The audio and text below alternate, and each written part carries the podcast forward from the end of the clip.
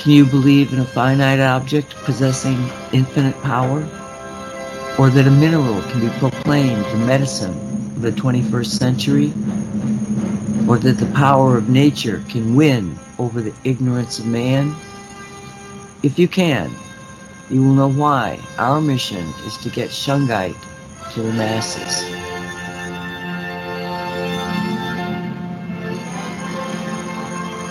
You are entering the Shungite zone. This is the Shungite Radio Show produced by Cosmic Reality Radio.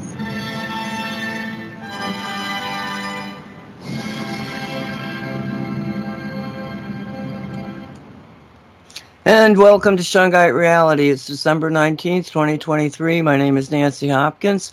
With me is Derek Condit and Mark Joseph. And uh, Derek's only going to be here for the first hour, so why don't, why don't we say hi, Derek? Good morning, everybody. Hey, Mark. Hey, Nancy. Mark. Hey, Nancy. Hey, Derek. Hey, everybody. You want to? Yeah, everybody. Everybody. Okay, so um, Derek, do you have anything that you uh, want to update anybody on, or you know, is there something that you're wanting to say? yeah, I was just thinking about that too, but it's, I mean, really, my life's been so crazy with Bigfoot's Den lately. It's been a lot of. Oh wait, there is something I got to tell you. I mean, actually, was here. Um, I'll see if I can find that image, but I think I told you about that buddy of mine, Nancy, that got a uh, shungite tattoo. Um, and I think I sent you that image too. So I don't know if you have that, but I have a friend here uh, in this neck of the woods It went out, took some of our shungite powder and silver powder, so S4 powder, and took it to his friend who is owns a tattoo shop, and he got a tattoo down one of his legs, all the way down from the knee to the uh, to his toes. So a lengthy tattoo, um, a bunch of different. There's a lot of meaning behind it. Um, but it's different runes and symbols and things like that that that he had uh, you know was drawn to and had him put on there. So that was interesting and came out really nice. Of course, you know, no issues or anything like that, and they had no problem grinding down the powder fine enough to get it in the ink apparently. So that's something, and I'm looking to see right now if I can find the. Uh, uh, yeah, you, you gave it to me on the phone, but I forgot to send it to myself. Yeah, that's okay. I'll find it and throw it in chat or something here in a moment. But that's really the only th- uh, updated thing that you know I was going to mess or mention is about that tattoo. So, um, but yeah, that's that's it's not the first one I've heard of being done like that, but it was a really interesting one. There was a whole there's a whole Nordic runes on there and the compass and all sorts of things. It was it was really cool. Again, I'll, I'll share in chat for those that are in the chat room uh, here in just moments. But other than that, I think that's all I really had, Nancy. okay.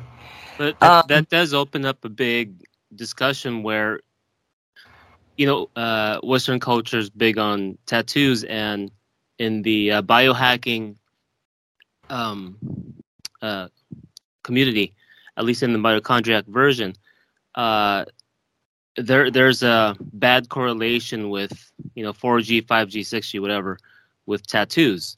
I'm trying to find the article for that too, but so I went into the Facebook group and typed in tattoo.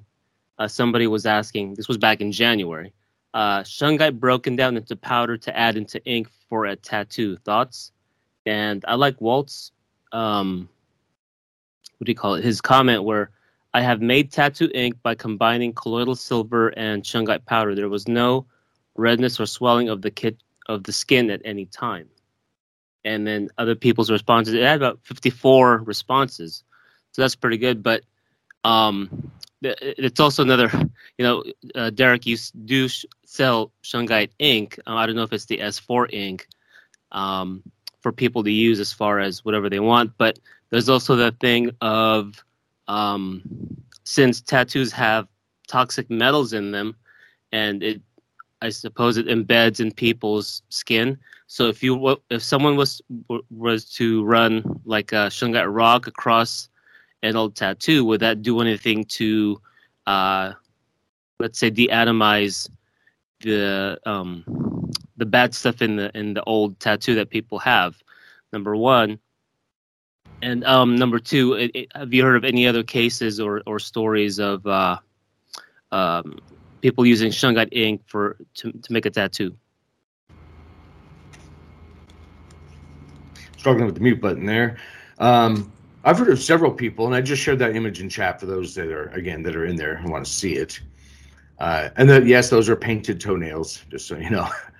Uh, I noticed that after the fact too. Um, ink, yes. So I've probably half dozen people I know that have gotten shungite tattoos. Um, none of them had any issues uh, that I've heard of, even yet. And I don't know, probably the first one was at least a year ago. As far as moving, so shungite, and I do. so I'm talking about like moving a piece of shungite, and I would use the cosmic silver shungite over a previous tattoo or even an injury or anything like that. Because yes, if there's something energetically off about it or in there, so if we're talking physical or metaphysical, either way, um, it's going to have an effect.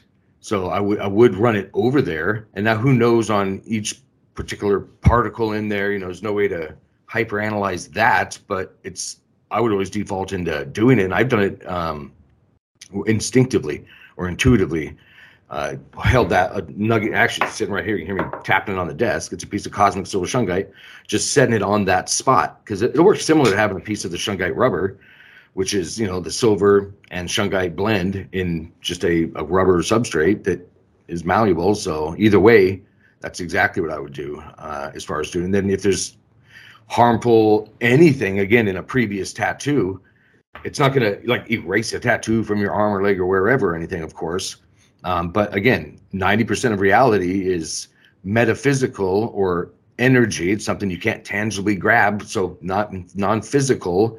And that's where Shungite really comes in and has an effect, uh, is what I would do. Even as far as, let's say you got a tattoo of a certain symbol that means this, that, or the other, and you're just not aligned with that any longer.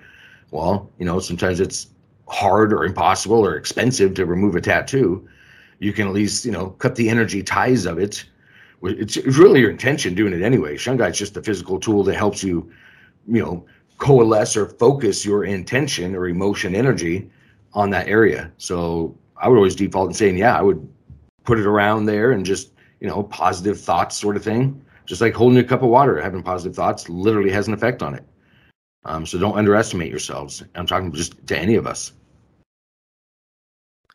Yeah. Um, apparently, let me see, because I, I, I did the tattoo search on the Facebook group and um and I timestamped it. Let me see. Uh, in the archives, um, April 9th, 2019 at 58 minutes. Uh, I'll I'll play it when you guys are talking about something about shungite tattoo. Somebody was asking, um, uh, experimenting with. Has anyone experimented with shungite some kind of tattoo ink? What if we could get shungite tattoos? No so-called authority could remove them and uh, they'll be somewhat healthy. What if um, they, they've miswrote this? What if got Shungite tattoos of affirmations and sacred geometry? Would the affirmation manifest faster given it's Shungite and you'll always see it and thus say it in your head? Not saying tattoos are a good thing, just a random thought I had before bed. So not too many people had answers, but uh, pretty interesting as far as uh, you know what you you were saying and, and where this could lead to different ideas.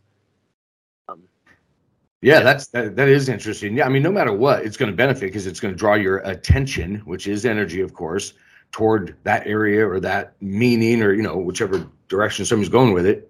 So I mean, it, it's always going to be a benefit, which is you know sometimes people a way you can wake up in your dream. So for you know sometimes they call it astral projection, but just waking up, you can put a take a marker, draw a little spot on your hand, put a rubber band around your wrist, really anything, put a ring on the different finger and it's all about drawing your attention. So then, if in in the description I'm talking about, you have that rubber band, you know, you can snap it on your wrist real lightly, and then see if you're awake or asleep. So what I'm saying is, every time you see that, let's do this easier one. Let's say you put a little a mark on the back side of your hand. So it's you know every time you stick that hand in front of your eyeballs, you see it. You and then you take a fraction of a second, try and do something that would be often seen as impossible, try and fly or something like that, you know, in a dream. And then what you eventually do is you'll start seeing that mark or that rubber band you put on your wrist in your dream. You'll do the same thing, and all of a sudden you'll start flying or you'll start levitating this, out or the other. And anyway, I'm bringing that all back together because that is one way you can use something like that, your focus and your energy. So, in different ways, um, is why I was bringing that up. I didn't know if many people knew that that's, I, I was doing that decades ago. I probably read it somewhere um, that you can do something like that. And it does work. You just got to stay kind of true to it. And every time you see it, that unusual thing you've, you know, worn or marked on yourself, test your reality. And then all of a sudden you're going to have a moment where, you know, it does appear in your dreams. And then you can do stuff with it. I know that's kind of off topic what you were talking about, Mark, but it's all more about your focus and energy. So if you see that spot you were talking about, a tattoo or whatever, yeah, it does get stronger because lots of levels or layers of energy. Yeah, so uh, I went to my uh, mitochondriacs. Um, that's the biohacking group that focuses on mitochondria. Um, the, their Facebook group, and they said to type in Jack Kruse, K R U S E, tattoos. I can just read a little bit here. Let me see. Um, tattoos tattoos last a lifetime, and they put metal atoms into your skin and immune cells forever. So, what does this mean when your government sells the 5G spectrum to telecom companies that will use frequencies that interact with these transition metals in your skin and immune system? Anyone who worries about um, heavy metal toxicity and chelates and has a tattoo announces themselves as ignorant to EMF science. Now, experiments with tattooed mice might explain why I am correct in my critique. Immune cells called ma- macrophages recycle dark pigments, keeping the ink in place in your skin to ruin your skin's topology. So this is based on commentary based on an article in Nature.com. Why that tattoo is yours for life. Um, and then another one that's way lengthier. I'm only going to read part of it. Um, Tattoos block sunlight. It's pretty basic, but the nanometal particles have massive effects because of non native EMF in our environment. Where the sun does not shine on their patients enough, physicians will chase illnesses they have no clue how to cure.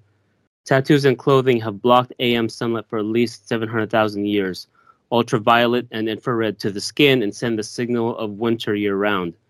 While carbs out of season, indoor heating, blue light, non native EMF send the signal of perpetual summer, and daytime.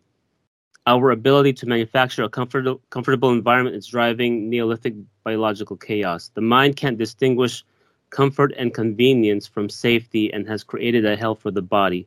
Tattoo ink equals transition metals equals heavy metals equals geoengineering of the atmosphere. Um, transition metals found anywhere. Um, vaccine, road tar, highways, and medications have D shell electrons. And then he goes into uh, uh, these D shell electrons draw non-native EMF to them, especially radio frequencies and microwaves. Radio frequencies tend to affect surfaces in a big way, so the skin surface and radio frequency is a huge issue with tattoos. When 5G hits, I am expecting tons of people with tattoos come in with in which mitochondrial ailments that will stump their physicians. Um, so anyway, that that's not even half of, of the post, but yeah, another reason why um, things like shungite, you know, um, have on twenty four seven, and of course we recommend, um, was it the cosmic silver shungite, right? And then bare minimum. What would be like, uh, Derek, the bare minimum, like a shungite necklace, or having some rocks, shungite rocks in your pocket, which would um, uh, biocompatibilize um, anything coming through one's biofield, right? Yeah, I would have it really in any form. So I mean, you can be a, a bracelet or even yeah, again a, a cosmic silver shungite nugget in your pocket. Um, of course, there's pendants. So it depends what you're doing. I mean, if I'm doing energy work, um, let's just say uh, I'll I'll have it on my wrist and then pendant around my neck more often than not, because that's just think the chakra area. Of course, I'm I'm using and working with as far as the heart chakra, and then for some reason, and there there's a lot more you know chakras or energy centers out there than um, often people think or realize.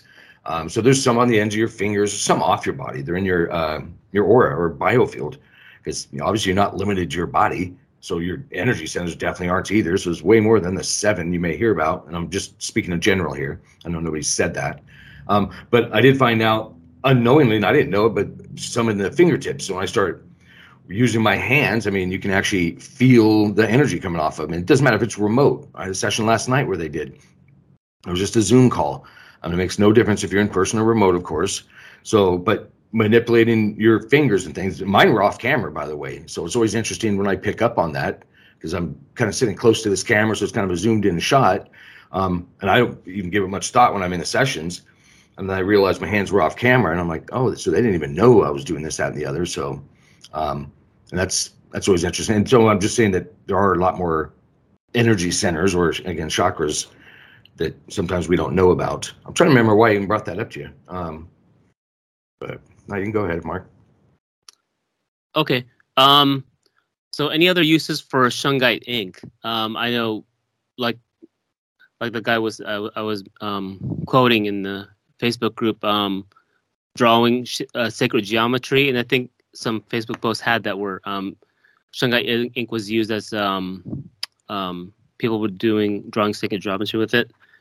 Um, oh yeah, uh, it was with earbuds. So um, let me find the article, but it was basically the equivalent of putting microwaves on in your ears. we, we see so many so many people have these on, so you can take. I mean, people can go to the art store buy buy ink, and then Derek, you have the shungite powder and um, shungite silver uh, powder in your store. People can mix it with the ink and then put basically a dot on each of the earbuds or, or anything wireless, right? Like um, uh, what do you call it? The headphones, and that should um, transmute and biocompatibilize those, uh, um, you know, the, the bad frequencies, right? Oh yeah, you can use it on all sorts of devices, it'll definitely have an effect. So, and what I and you weren't saying this either, but what I would say is, then don't all of a sudden. So somebody, let's talk about the the earbuds. Um, that doesn't mean you know you should still have them in all the time because there's still you know other frequencies going on. It will keep the energies moving, uh, make it a whole lot safer environment for you, but still don't you know rest your head on a microwave. Don't do things like that. Um, I know nobody would go that extreme. I would hope, but you know, still trying to avoid stuff if you can. But if you find that you, you know, you're going to use it and it's you know limit your your time, things like that. Especially cell phones. I don't care if you have 12 shungite stickers on your cell phone. Don't try and avoid having that up against your ear no matter what. Um, shungite will definitely have an effect, but again, it doesn't make then everything coming off of that um, totally safe. It makes it much less harmful and moves the energies away from you quicker, so you kind of can normalize out again and start healing yourself. But so I just want to make that point. And then, yeah, that's a good idea about, and lots of people have that I've seen here locally used shungite ink either got it from us or made it just like you were talking about and have done in fact i have a picture in my office here i believe that has some shungite ink in it um, where they just integrated in their their art if they're painting or it's behind it. Some people have done that. They've sprinkled the powder behind the canvas before it was put into a frame or something. Um, so yeah there's lots of different ways. And then as far as the electronic devices yeah it's not exactly convenient or even really feasible to put a shungite sticker or a nugget on you know headphones uh, even a microphone sometimes depending on the size or your your camera on your computer. So that's a good spot for either the the liquid shungite rubber that we have as well or the paint um, and or ink like you were talking about. If we're talking about like doing anything you know crafty. Or usually pick and choose because the shungite rubber liquid rubber that you can go buy in a little jar is you know waterproof. So if it's something outside and it's still a small, I don't know, whatever device might be outside, say you got a camera out there or something, um, and you're worried about you know the weather taking it off or something like that, and rubber is a good alternative because it dries into a you know a hardened rubber, so it can work outside very well. Yeah, your store does sell um, mysticalwares.com uh, silver shungite paint, uh, five milliliters description is use includes placing a drop on on the back of outlet covers, earbuds, hearing aids, smartwatches on the back of any electronic devices. So I did make a post. Uh, is it? Um, back in 2019. Um, let me see. Uh, Apple AirPods will be giving us much higher levels of overall EMF exposure than any other previous Apple devices. AirPods peak at 45 MW. Um, so I mean, you could go to YouTube and type in AirPod AirPods versus microwave, which is uh, similar to putting your head right next to a microwave. Um, let me see. Oh, here we go. Activistpost.com. Some Air, Apple AirPods catch fire, but all Apple AirPods emit harmful radiation and contribute to e-waste. Um, exposure. I'm just reading the quote I put up. Exposure that can cause all kinds of undesirable symptoms, health problem, as well as increased risk for cancer. Um, anyway, uh, let me see. Uh, I think that's all I have on that. But oh, so I don't know what triggered it, but um, you, you used to uh, have bees and you know you're a beekeeper, and they were able to survive the winter using I think you used shungite ink. So I don't know if you can tell that story, because um, some survived and then some didn't. And this was based on use of uh, shungite ink. I don't know if you used S4 or not, but I thought that was a good winter story. I remember from uh, the archives. It wasn't ink; it was painting the um, hive. He had five hives, and two of them had. He, he kept trying different things to do, and two of them had been painted with shungite paint and those were the ones that survived the winter. I'm glad you remember that. Yeah, and now I remember more as well because those two were the ones the next year that then turned into eight different hives. You know, they kept uh, I kept splitting them and things like that because they were so like crazy strong and healthy. And yeah, when you do that, for the listeners, uh, when we you use shungite uh, paint on your beehives, it's for the exterior, so it kind of you can think of it as a sort of Faraday cage. So if you paint the whole exterior of it, um, it, it definitely has an effect on the, the harmful, you know, not just microwaves, but just all the frequencies, the energies in our environment, and they change. Because I've taken readings out on the property, different properties, different areas that have absolutely changed. And there's no, you know, not a new cell tower there, or transformer or something like that. Um, so that's when I realized, you know, just go ahead and paint the entire exterior of the beehives. You know, um, the, the the concept of those bees, it was a great experiment. I'm sorry that we lost three of the the hives. It, it, it, during the summer, they're very active. There's a lot of bees. As they get towards winter, they start dying off. And so you have a, a group of bees in the middle of the hive that actually maintain heat by circulating. Correct, Derek? Yeah, exactly. Well, what I think happened because he was in the midst of moving. So he was at the new place when a storm came in. He couldn't get back to the hive for three days. Hives, he had five of them left from the summer. And when he got back there, he opened up one and they were all dead. And so he was like, oh no. And so he opens up the second one fast, thinking they're all dead, and they were alive. So at the time that this happened, I said, "Look, please look and see. Are is is are they in the outside that died? Was there more exposure to wind? Is there something in the way that they're set up that there's something different between the ones that survived and the ones that didn't? Maybe there was more protection." And he said, "No. There's they're all in the same environment." So you've got the shungite paint that I don't think is going to make difference in the heat or the cold. But you've got shungite paint there, and you've got all these little bees who are running around trying to make enough heat. And we can't underestimate the ability of a bee to say we need more heat and it to be uh, enhanced and expanded because they're in a shungite environment. And maybe it was the intentions of the bees to, to create the heat in a shungite environment that allowed them to create more heat than the ones on the outside. Does that make sense? Yeah, well, it makes sense from the definitely the perspective that they were in a healthier state so that they could do things like that. And bees will. They'll they'll sit there and kind of huddle up together in the if you visualize a a beehive, so they're called Langstroth beehives, there's white boxes out there, and they're filled with eight or ten frames of honey. And usually in the very so now if you visualize that, in the middle of those frames, about the size of a basketball. So that means yes, there's bees around the different frames, and but if you could again like make those frames invisible, you would see that all the bees have gathered in the size of a ball, in and around those frames in the center of that hive. Uh, of course, the center, and that's where the queen will be too, and often the um, you know the larva and the eggs and all of that stuff in there uh, during the wintertime, and it, that's why they want to stay warm and healthy and and keep the next the brood going for the next season. So yeah, with the shungite around that environment, they're just like us. We're able to, in our case, stay healthier, get rid of, and don't even like this whole season. I haven't. There's no sicknesses. I don't get sick. I don't get cold. Doesn't matter how many people around me, um, because I realize that that can be a thing, and so do the bees. And they just need the assistance of shungite in the environment to move those. Because even a sickness or a virus, it's a frequency. Um, that's what it is, and that's if, if your body accepts that frequency, I guess you can say, or you do in your mind.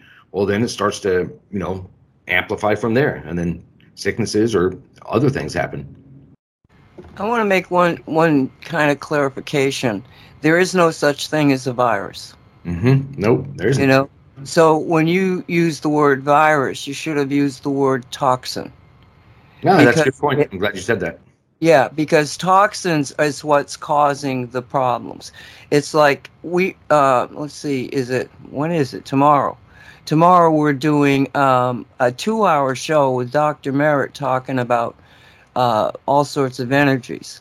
But the last week on Radio 5G, we had four doctors talking about the concept of terrain versus um, germ theory. And these doctors, I mean, very, very good, excellent doctors. And Merritt herself, when I first got introduced to her, she didn't understand electromagnetic dangers at all. And that was only a couple of years ago. And now she did a two hour program that was just amazing on all of the, she, she a 10, 10 energy weapons is the title of it. And when she, when she's beginning to understand the concept of energy, then you're not it's not the viruses that are doing it okay there isn't The viruses are essentially the skeletal remains of dead cells they've never been alive. But in in the in the in the tape she goes into you know talking about uh, the different types of ways that no maybe i took that out of there. But anyway because i didn't want to redo the terrain on tomorrow. But the the idea here is that the toxins build up in your system. And so people get the same symptoms of a flu, runny nose, diarrhea. Eh, your body is trying to expel those toxins. That's the basic thing. So the reason that you don't get sick because people around you are sick is that yes, you're in the you're with people that are putting out the frequency of a given toxin. And they're breathing on you. They're breathing this the the the this toxin out of their bodies. But when you're in a shungite environment, before those toxins can even interact with you, because it's an energy field, okay? So the toxins come in. The energy of the shungite just reverses them and they essentially lose molecular cohesion if it's the molecule itself being, you know, they're breathing on you. But if it's a frequency itself, the frequency just, you know, reverses or goes away because it can't survive in a shungite environment. So, not will it will it will it work every time? Some because I remember you guys all were on shungite and you all got sick, and I thought, well, what the hell? Why did that happen? But then, if your body, I don't care if you got shungite or not, if you if your body is overwhelmed by some kind of a toxin, including electromagnetic waves, you know, you're going to take a blow, but you'll recover a lot faster because you've got the shungite helping to get it off. Um, it's the only thing I can imagine that could overwhelm the shungite field is just an overwhelming amount of toxins. Anyway, I'll let that go. What what's happening? Somebody's messing with their sound. I'll mute. It looks like I'm moving. Oh, you're mo- moving. anyway, um, what Mark? Did you want? Did you have something else you wanted to talk about? Yeah, I found the. I was going through the archives, and it was the. Uh, what was it? The April 9th, 2019 show I was time stamping it regarding to tattoos, and this is um, I'm about two minutes away. Um, I think I'll just run it, and then it's about in two three minutes talking about Derek's commenting on Shungite tattoos. So I'll just play the show here, and people can access it. So it's at the um, cosmicreality.com forward slash April dash nine dash fifteen dash uh, regarding Shungite and, and tattoos. Let's see here. I'm working with a nugget. I see that nugget as this perfect little thing. No matter what its shape is, how big it is, it's its own little identity thing. You know, and on occasion, um, when I'm when I'm working with them, a part of the the nugget might be very very thin, and I know it's probably going to break. You know, and it's like I just you know do it with reverence, like when you trim a tree, or you should do trimming trees, you know? And I do it with reverence because each one of those things is so special. So seeing a nugget that to me was deformed because somebody was messing with it like that was, you know, visceral. Uh, You know what I'm saying? yeah. Yep. I guess I'm a big mama. You know, I, Well, I was going to age myself here, but I was thinking, what about those hoop earrings? Uh, I mean, so that's maybe my thing. I just see that as an ear. Putting an earring, you know, maybe a wrap on something is one thing, but then making this huge hole in your earlobe and then, so you know, maybe it was one of my issues, but I get the same feeling about your ear? about somebody who did that to their ears. I'm like, no, you wrecked your, and I know, some weird ear thing, but I was like, ah, you just got a big hole in your ear. I mean, wait 20 years. But I kind of see had the same feeling or same draw or pushback on Shungite that was, you know, modified like that as well, sort of thing. So I was just kind of comparing the two that, so totally not natural. Yeah, and you know, I doubt. Well, maybe the person who made it, you know, is listening to me. But if you're doing this and the Nugget's saying it's fine to do, that's one thing. But my the visual image was was such a strange reaction on my part.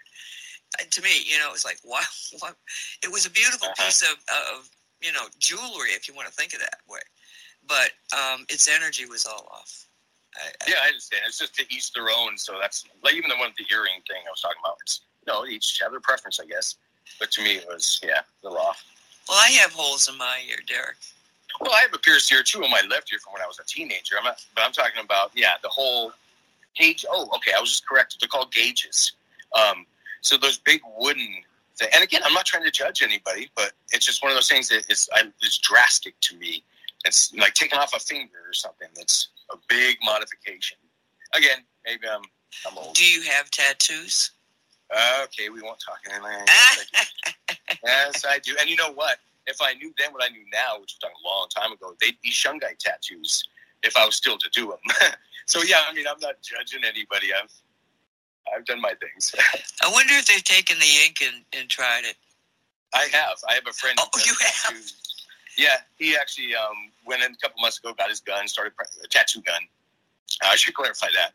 Um, and started playing with the ink, and I got him the tattoo powder. So he's just waiting on me to say, hey, or me to have some time and sit down and give me the Shungite tattoo.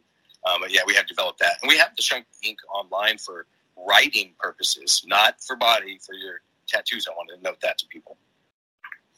yeah, don't don't grab the ink and start tattooing yourself. No, Oh, I don't care. What? Go ahead. we're not rec- we're not recommending it, but it's a free free what is it? Free will universe. Oh my gosh. Um, okay, so we're kind of at the top of the app. Okay, I just wanted to, you know, I, I like time t- stamping stuff and was curious, like, um, what you guys actually said back then. Um, and and sounds like we have more information now, which is good as far as, um, you know, the idea of applying it and what to do and what not to do. So thanks for uh, entertaining that. I thought there was more information on it. Apparently not, but it was it was interesting listening to ourselves. Yeah, Uh, no, I didn't. Even, I didn't even think it was me speaking there. Did you ever get the Shungite tattoo? No, I haven't had a chance yet. Nope. Several of my friends have, but I haven't. Okay. Oh, that's funny. So as far as them getting the Shungite tattoo, is there anything they they, they mentioned like if it went, if it went smoother than um, having a regular tattoo or any did they get better in that part of the body or anything like that? Um, they didn't talk about that, but the one that I just shared, the one that had the Shungite tattoo on his uh, shin there, he did mention that the tattoo artist had just when he handed him the the baggie of stuff. So he wasn't all into Shungite. He didn't. I don't know if he knew anything about it. I'm talking about the tattoo artist still, um, but he received it. But he was clearly energy aware because he made some comments about being the most grounding thing he's ever touched in his life, kind of thing. So they had their whole. And at some point, maybe I'll get him. Uh, his name is Colin, my friend who got the tattoo. Get him on uh, the podcast to chat about it himself on the interaction that he had because when we were talking, it was kind of a it had to be a quick moment. But he definitely pointed that out to me how the the tattoo artist was making comments like that and how it, the feeling of it. And again, it's going to be kind of lost to me translating the conversation. So I will at least get a segment of that. I'll bring him on uh, with one of these uh, Shungite reality shows.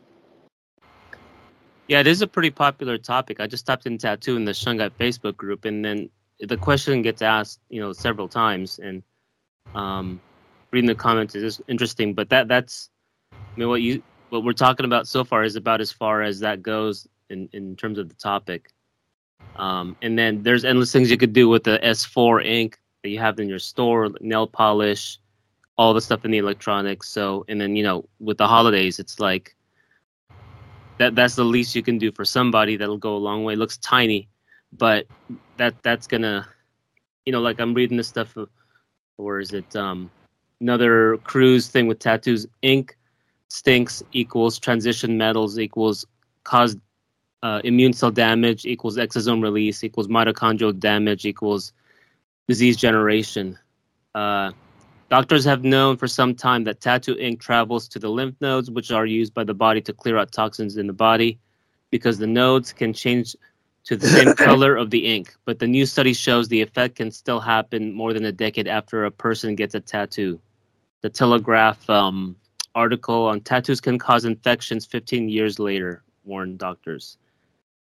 So, yeah, that this portion of the show can go a long way for a lot of people that, li- especially live in cities, you know, and, and what that'll do for neurological damage. Um, yeah. Uh, back to you guys. Okay, um, what I want to do now, because I want Derek to comment this comment, and he's going to be leaving. Um, I was talking about Dr. Merritt. I'm going to play you some. Uh, it's a clip from what she she was going through the different energy forms that can be very harmful, and the, she she starts talking about uh, frequencies, sound frequencies. So she has a, a a tuning fork, and the tuning fork is set for um, the 528, I think. Uh, yeah, she's 528. So what I did was I looked up the 528 frequency and came across somebody who's selling essentially a little whistle that puts out the 528 frequency. And I want to play that. I'm going to start with the device itself, and uh, then we'll go from there. It's uh, under five minutes. So I bought this Love Tuner recently, and it's a unique little tool designed to help you relieve stress, reduce anxiety. It helps with the overall mindfulness. But what's important about it is that it connects you and your exhale to the power of the 520 hertz frequency. And this is the love frequency. And much like an instrument, string instrument that should be tuned, us as humans, as transients, as vibrational beings, are also just like instruments, and that's why this is a valuable tool. And it works like this.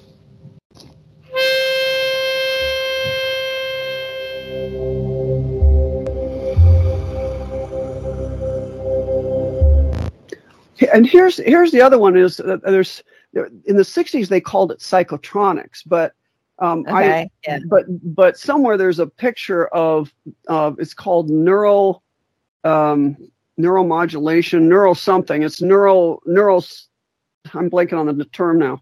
I'll look it up. But it, it's Okay. uh, it's it's a it's it's a patent, and it actually is talking about how they can use uh, computer monitors to affect your thinking. Okay. that they can put out wavelengths. I mean, and, and th- that's what they call Neural silencer? It- Is that it? um, Or no? magnetotherapy. It's called magnetotherapy, and I'll give you the. patent. Oh, oh, okay. Magnetotherapy. Yeah. It's the nervous system manipulation by electromagnetic fields from monitors. That's the patent name, US 6506148B2. So, Okay. you know, so they know about it. And and before that, they knew about psychotronics that they could they could make you happy. You know, why do you think? Here, here's an example. Why did they change? Why did the it was they used Jo- Joseph Goebbels to get this happen, but it was the Rockefeller, um, you know, people, and you probably know this story about how they changed the tuning frequency of music. They went Yep. to the Europeans. They went to us. They couldn't get it done until they, yeah, and they and they purchased a a guy in Chicago's music business. He was he built musical instruments, and they said, "We'll give you this fabulous new block in Chicago. You can make all the things you want. We just ask one thing that you tune to A440." Before that, it Mhm. was A432. And why does that matter? It's because we're made of water, and wa- we now know that certain water has certain resonances that are happy and certain that are not happy. And if you if you want to, it's like 528. And Len Horowitz uh, has a whole book on that. Len, the the God frequency, essentially, that 528 Mhm. will heal your DNA. They say. I Right. can't prove that, but that is. I can tell you, I carry a 528 tuning fork, and I solved my my husband's tendonitis in his knee. I mean, immediately it gets better. Immediate, you put this tuning fork on somebody's. I'm an orthopedic surgeon. People come up to me at meetings. They say, "I'm having this pain in my knee right there," and if I don't think, you know, most of the time it's not a torn cartilage. It's not having physical symptoms. It's just pain in an area. You put this thing on, and immediately the pain will go away. Now, in him, I had to do it multiple times over a couple weeks, but it it it took it away. I didn't have to give him anti-inflammatories. 28 is the uh, 528.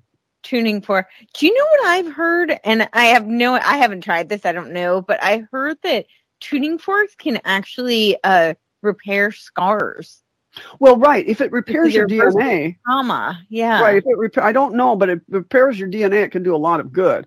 I mean, I've used it.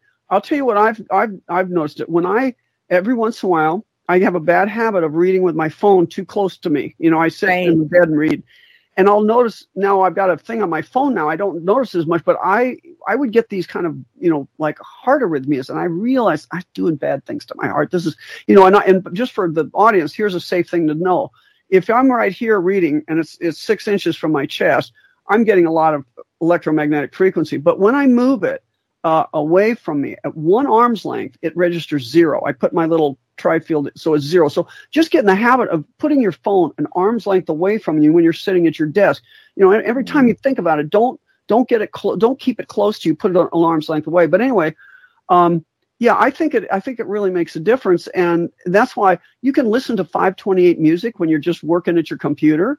I mean, hmm uh, why not? And and I what I do will I will warn people is that the some of the 528 so-called music is not 528. So I have a tuning fork and I listen to it. I mean, unless you're tone deaf, you can listen to it in one ear, turn your music on, and just see if it matches. And if it's not if it's not discordant, then you've got a 528 thing going on. So, um, before you guys comment, I, I'm gonna just I want to play this other clip here, because when I was looking at the 528, I came across a statement to the effect of you know the the accepted healing uh, frequency, which was where is it? I don't want to say it wrong. 963, I believe. No, is that the other one? 174. So I looked that up and I took a, a a sound bit from it. And then in looking that up, I got this other one, 963, which is the spiritual frequency. So you've just heard a, a frequency that is, you know, been being used by people, including Dr. Merritt. And now I'm going to give you some other sounds that also are being used by people, but for slightly different reasons. So just take a listen. This is only uh, 38 seconds. 174 healing frequency.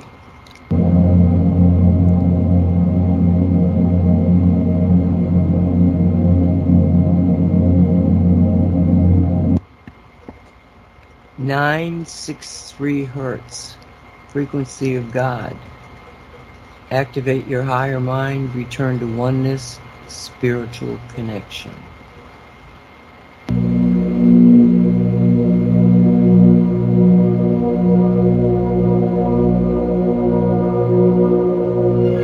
You are listening to the Cosmic Reality Radio Shit. Station. Sorry. Sorry about that. Okay. Um, so, guys, talk to me, Derek. What do you what, what do you think about all this? Um, I'm gonna have to speak quickly because I will have to step out here in about five minutes. It has to be just before ten. But what's going on right now in my office? When you started playing that, my right ear started just toning, just ringing, really, really strongly, um, which is unusual. I like to, you know, call that my high definition ear. So it was when you started playing the last frequency, um, and that was a. It's not going to make sense, but a widening one. So it was expansive. I think you called it spiritual. So that makes sense to me because that one covers, uh, and I don't have the terms for it, but a lot of channels will say um, when you just played that one, it literally just turned on my connection status over here. That's 963. 963. 963. Okay. Yeah. And the other one, uh, I, I don't know what you called it, but the healing one, that was the same thing. The the energies here started moving around me and then focusing inward. So a more cohesive thing, which would then translate in my terms, yeah, that'd be a healing thing. Um, and but yeah, that you said nine six three or something. I got to write that down. But Okay. 963 963 is the spiritual one. Yeah. 174 they were listing as the healing one. The one that she was re- she was talking about was the 528. And um well let me let me just take a second here. Okay. Um all right, the first the first one was 174 known as the healing frequency. It has been found to have the greatest potential effect on physical body when compared to the other frequency. This low frequency could alleviate pain and stress, improve concentration, and give the organs of the body a sense of security. Here's another. Here's the. Here's another one on it. Uh, what is the frequency of it? Is the frequency of healing real? Over the years, it's been proven that by a growing body of scientific evidence, the sound healing frequencies can treat many ailments, starting from anxiety and depression all the way to chronic pain and beyond. And then the uh, 963. Its frequency is revered for its spiritual and healing properties. It's said to help open the crown chakra, allowing us to access higher knowledge, deepen our spiritual connection, and invite divine wisdom into our lives. Uh, furthermore, it's believed to facilitate emotional and mental healing. Now, what I found really interesting about these three things I read, they're all from 2023, this year. So apparently, this is starting to trend. Um, so anyway, uh, Mark, do you want to comment, or Derek, did you want to say something more about it? I mean, I think it's absolutely fascinating. Yeah, no, it's just unusual. Just before I step out of the podcast here, but how again how not a speed thing, but it was instant when you started playing that. How it grabbed my attention, and then uh, you know the tinnitus like symptoms, but the ringing in the ears, and it's off now. But how it was in conjunction with that, and then when I the I wrote it down nine six three one, um, how much easier it was for me to perceive metaphysically while that was going on and i had never tried that before so my my etheric sight turned on really quickly when that was played so i'm gonna i'm gonna play around with it is all i can tell you i'll find that frequency online or you know generate it on my phone i got a tone generator and just see what happens and i'll i'll update you when i know something Oh, I know what the first one was. The 528. It's considered the love frequency. that makes The sense Yeah, the the- when the device he had, you know.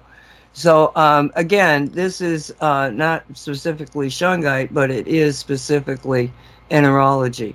And I'll say one more thing. She said she had something on her on her phone.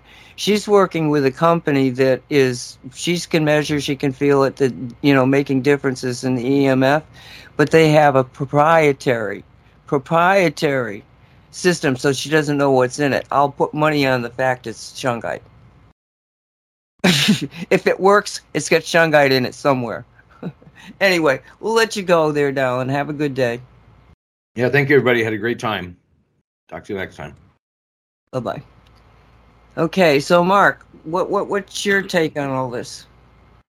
yeah some of it made me grounded i'm not too um it takes me a while to to say a description on those but i've been big on the 963 recently uh following this um wh- where did i hear her oh the the lifestylist podcast. There was a lady emphasizing um, nine six three on bioquantum applications.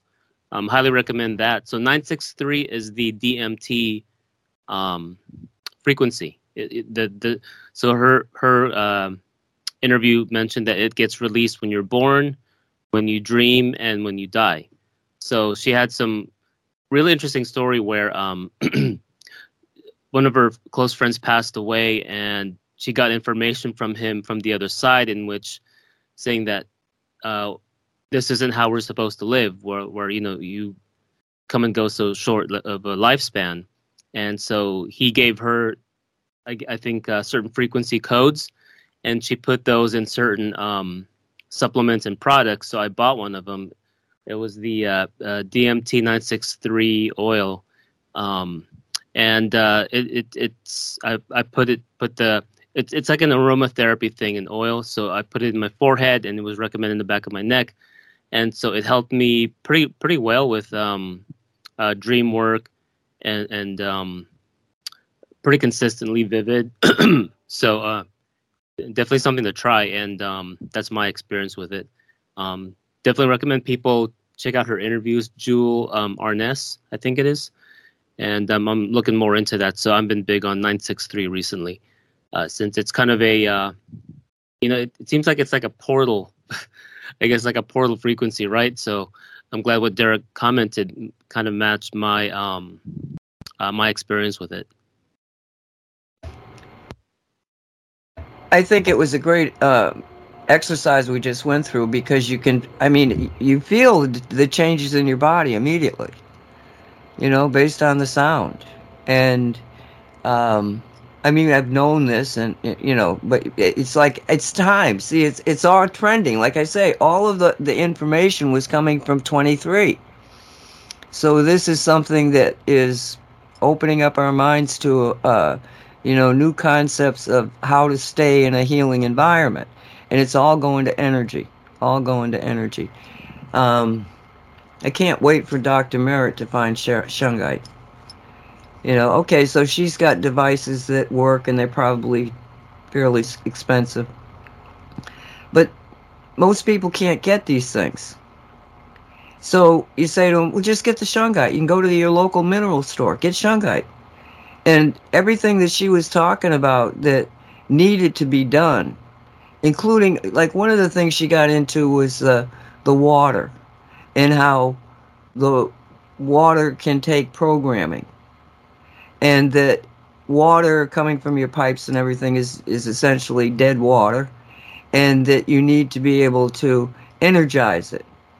And so she was uh, talking about putting, uh, what the heck was it? It was something that she had where she would put rocks, little rocks, pebble rocks in a, in a container and then kind of like filter the water through this, and the concept being that it's like put it, that water goes down a brook and it's bouncing off the rocks. That's where it gets its its momentum. It's it's turning. It's alive. Okay, and um, when she said that, I went, oh boy, oh boy, this woman needs to interview me. She needs to interview me because years ago, long before shungite, I was on a, a co-host on a, a radio show and the man we were interviewing was talking about structured water and how to get it and that he had a device. You cut your pipes you put this device in it. And uh, so i did some research on it.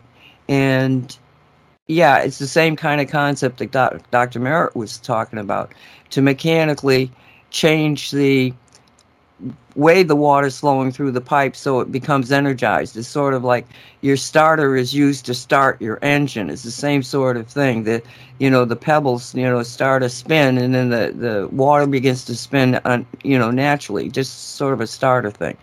So flash forward you know to to I think it might have been 19 maybe 18 but it was at least 4 or 5 years since I had, talked to well talked to him and then looked at his his uh, devices and thought it's interesting.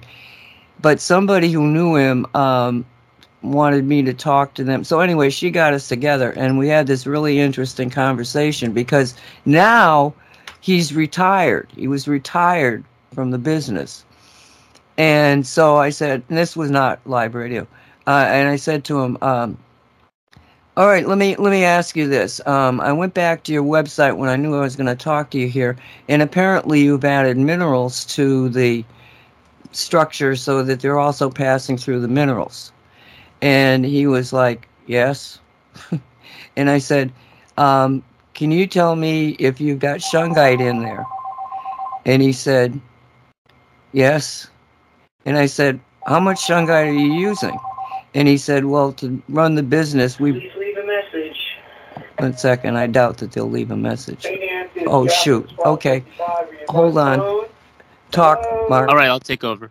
Um, want to thank Justin Martinez in the chat for giving a lot of uh, contributions here. He was asking if there's uh, some more information about um, Shungite Raw versus Shungite, uh, what do you call it, um, Elite.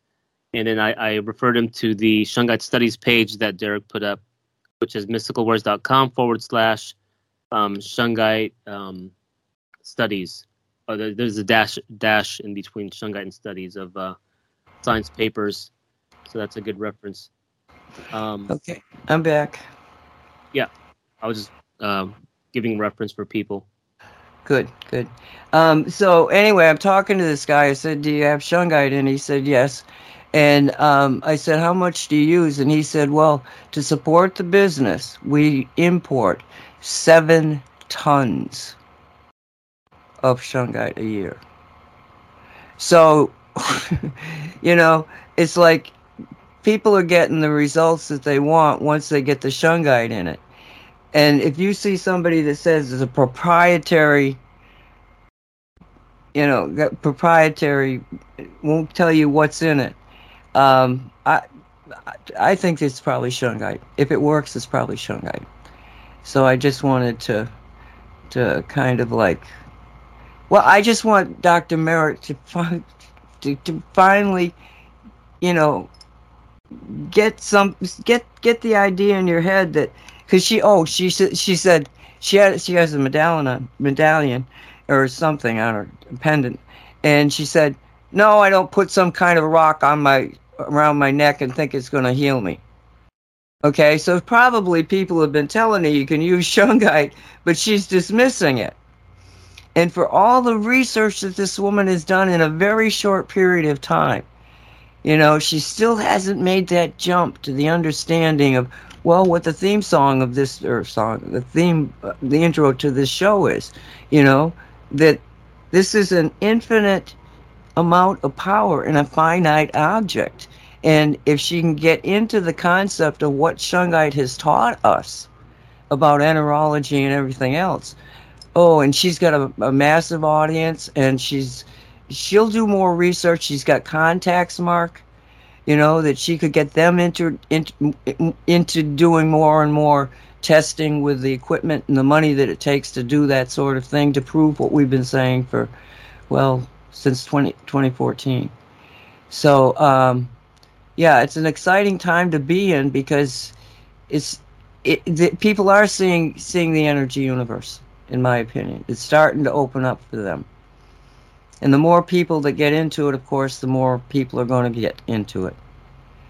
Um, but no, I'm going to do more with those those sounds. They're pretty awesome. Anything else you wanted to say about that? Yeah, uh, I think I mentioned before when I forget one of the shows, but um, one of the more easier bridges that'll eventually happen is is Cliff High mentioning to to Dr. Merritt about shungite because he's been going off on it, and then uh, um, she interviewed him some months ago, and and it's just a matter of time before they talk again of um, all, all sorts of things, and and and she's big on um, doing Russian studies and even speaking Russian, so um, hopefully that'll happen sooner than later, but. Oh yeah, Dr. Merritt is on weekly, I think, on Mondays. Uh, Courtney Turner podcast, talking about energy stuff and all these things that, that you're mentioning. So, um, always interesting having her comment on, uh, you know, these different structures and how to apply them and avoid them, especially with, um, I think I mentioned before this this pneumonia thing that's been going on in the the news, um, and it, it's basically EMF uh, related. And I put the clip in the um, Shungite uh, Facebook group to, to clarify. It, it's that's kind of EMF cloud. So, Can you can you put it in the chat room too, please? oh yeah, That link. Um, all right, so we're at the top of the hour. We might as well play our favorite song, Craig Stewart, Shungite, "We the People."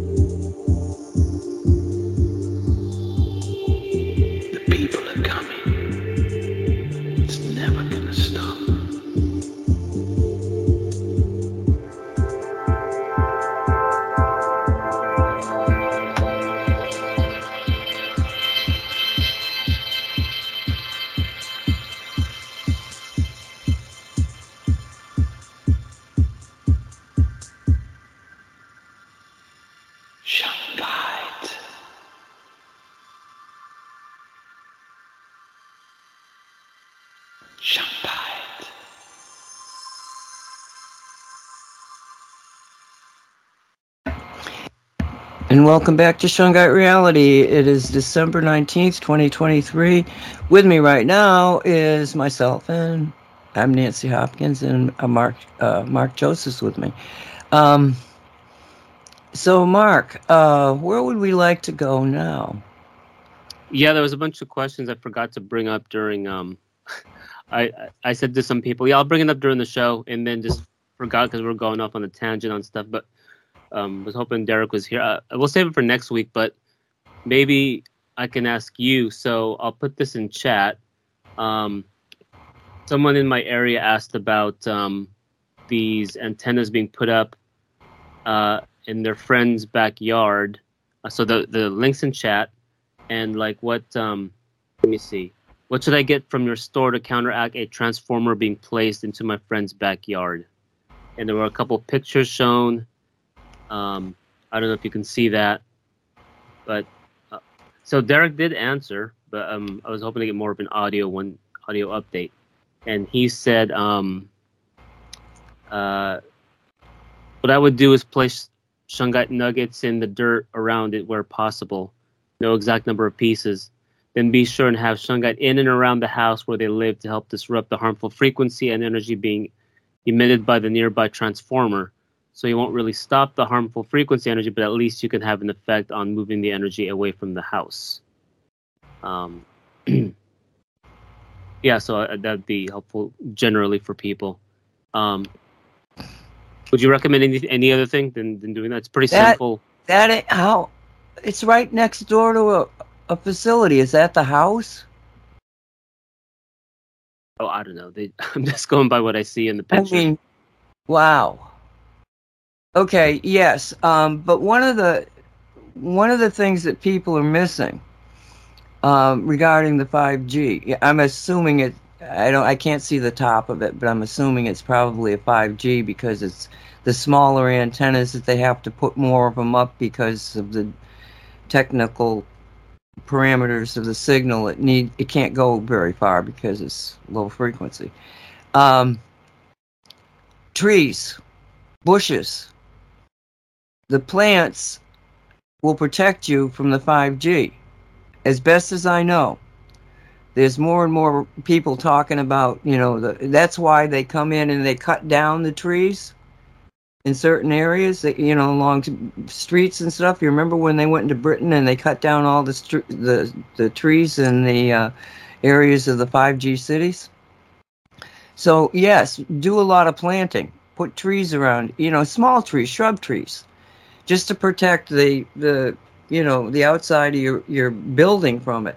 And um, yes, the shungite will absolutely have an effect on it. But again, my concern about the 5G, even if you can turn it and make it, you know, counter uh, uh, biocompatible, it's it's a terrible signal.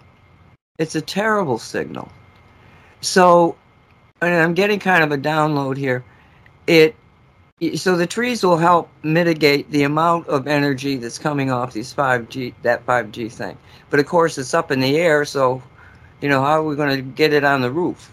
You know that type of thing. If it's that close, I don't know that it's that close to the house we're talking about. So we have to kind of work with the the environment that we're dealing with. But the trees and the shrubs, let's say shrubs, okay, will help mitigate the amount of energy that's coming into the house. Okay, now when we look at this this the situation that we just well the, the, what we just talked about the sounds mark i'm thinking that if you you could probably put some of these probably either on it maybe the love all three of them if you played them in your house maybe that would mitigate them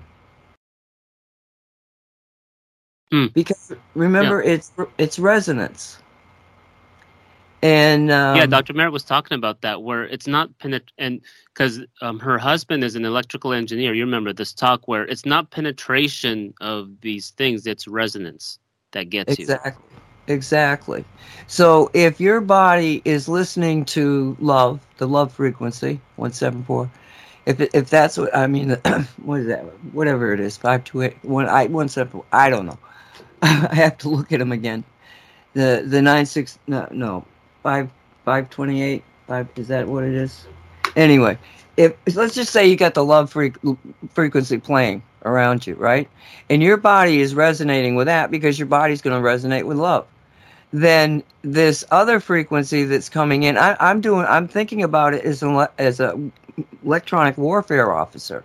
Okay, if you if you got a signal coming in from like a, a, a military communications, okay, you put up another signal that actually jams, disrupts that signal. That's a jammer. We even back in the 70s we were using these type of things. Okay? So it makes sense to me that if you're listening to to music that or sound, just sound, um, that it might mitigate the 5G and other crap that's coming in that is you know not good for you. It might just jam it. So I'd have them look at the trees, maybe playing good music in the place, and shungite. I don't think there's enough you can do to fight this damn 5G stuff.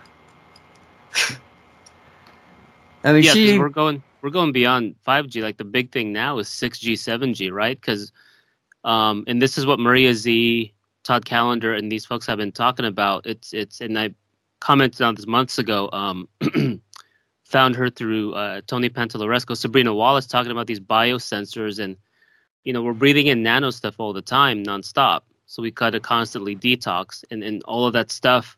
I mean, I'm not saying all of it, but some of it is is related to the these these uh, uh, nanobots and and nanobiotech and, and stuff we eat, water, and, you know. And then I was listening to something recently where, as much as as uh, the water company does to get rid of stuff and parasites, it's like there are still thousands um, that are not uh, removed from from the water we shower and and, and uh, use. So got to be constantly detoxing. Shungite is just one of the things I use, you know, and, and I go with Dr. Daniels too of uh, Pure Gum Spirits Turpentine. I try to use monthly. Um, you know, anti-parasitics, right? And and and Dr. Mira commented on this months ago, one of her interviews, that if you talk to a parasitologist, they will tell you that that parasite eggs are the same as cancer cells. But if you talk to the allopathic field, they will never tell you that. Um, just something to keep in. You know, you have these turbo cancers happening, and it's like, okay, what anti-parasitics can be applied? And uh, yeah, Well, if you think of one of the main anti-cancer protocols that is so was so successful, and this was back, oh, probably 200s, uh, 2020s, that maybe before that even might have been earlier than that, but there was um, this doctor who began to use DMSO and for cancer treatments, and she got 100% cure for every cancer, and it was a real lot of different types that she cured. And she was taken to court by the FDA. I mean, she she disappeared. I, I heard her on one podcast, and you know, it was like she disappeared, and now I can't even remember her name. But they didn't want they don't want anybody that's got a cancer cure. You're probably going to suicide yourself or have some very bizarre accident. And so I'm not sure that that wasn't what happened, but it, it all shut down. But but the thing I'm saying here, they get the DMSO in the processing of trees. They cut down the trees, they do some stuff to it, and they would have all this DMSO. So um, this chemist was brought into the wood people and said, "Can you find out what we might be able to do with all this DMSO stuff that we keep making manufacturing?" And somehow or another, he got into healing things, and it was like, "Oh wow, this is amazing." But when you're using the DMSO, and I've used, I mean, they use D- DMSO. You know how you see some athlete that takes a terrible stumble, gets hit, wh- whatever, and then he goes back into the, you know, the blue tent and does gets medical help, and then he's out in the field again, and he seems fine.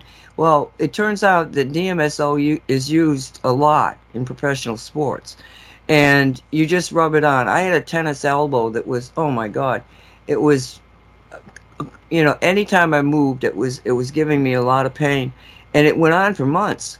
And somebody told me about the DMSO. I got you got to get the purified DMSO medical grade, and um, I put it on the elbow, and I'm telling you, within a matter of seconds, the pain was gone, and it never came back. And I had a friend of mine who had been drunk and fell in a bathroom stall and screwed up his shoulder really bad. And uh, we we tried it on him too, and immediately, you know, after years of having problems with that shoulder, it just boom went away. But what I'm saying here is that the, the, the turpentine, I mean, amazing stuff. These natural remedies, if you think in terms of not the chemistry, but you think in terms of the frequencies that they're carrying those frequencies into the into the body and so if you've got parasites in your body and you apply the DMSO it might be at a chemical level the DMSO is working, but maybe it's more of an energetic thing, and that the parasites cannot exist. To, to, to them, it's toxic, whether it's the frequency or the chemistry. But again, it's matching natural frequencies that get rid of things like parasites and allowing the body to just let that purifying energy do its thing and help de- detoxify. And in this case, because once you once you kill the the parasites, you got all these parasites bodies floating around. That's a lot of toxicity. So it it all comes down to what toxin d- did you get yourself involved in, and what's the natural remedy. Yes, shungite's always there, okay, but you got to look around and look at, at some of these other things. Um, I I use the uh, the the uh, castor oil all the time. I use a, a lot of it um, because there's it, it's so it's you, you don't know. I mean, I, I live in a pretty protected environment comparatively to you guys, and yet there was a big toxic buildup in my body, and it made me very tired, uh, very sick. My it, whole body was going on wonkers.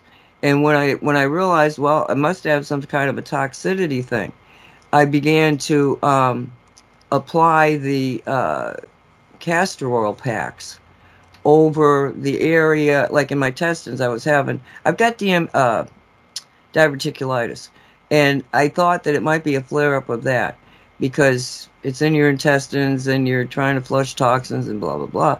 So I started applying it there. And yes, it took a while, but I'm I'm I'm you know healed from that and probably a lot of other things because once you get the castor oil in your system for the specific purpose that you're doing it, it's in your system and it's also acting like a flush thing. It's helping flush out. It's like adding a little soap maybe to the water that you're using to flush a, a, a system out. So uh, again, it all comes back to that concept of what toxin you, did you get involved with, and what natural remedy is available.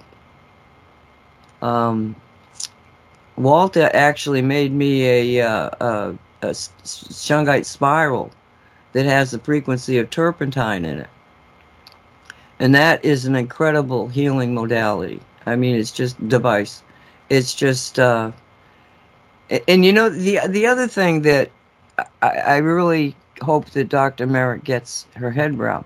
She was talking about water and how water can be programmed, and listing, you know, Emoto's work and a lot of other people that have been doing this, and so she understands that water can take a programming when she understands that shungite can also take programming, it's going to open up a whole new reality tour. You know what I'm saying, Mark?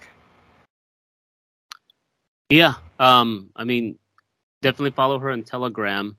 Uh, I'll have to give the address later, but um, yeah. I mean, out of all the five docs, that she's the one I'm constantly listening. She's 71. She doesn't sound like it at all. She's got like full of energy, just ready to take on you know anything, and uh, is is um.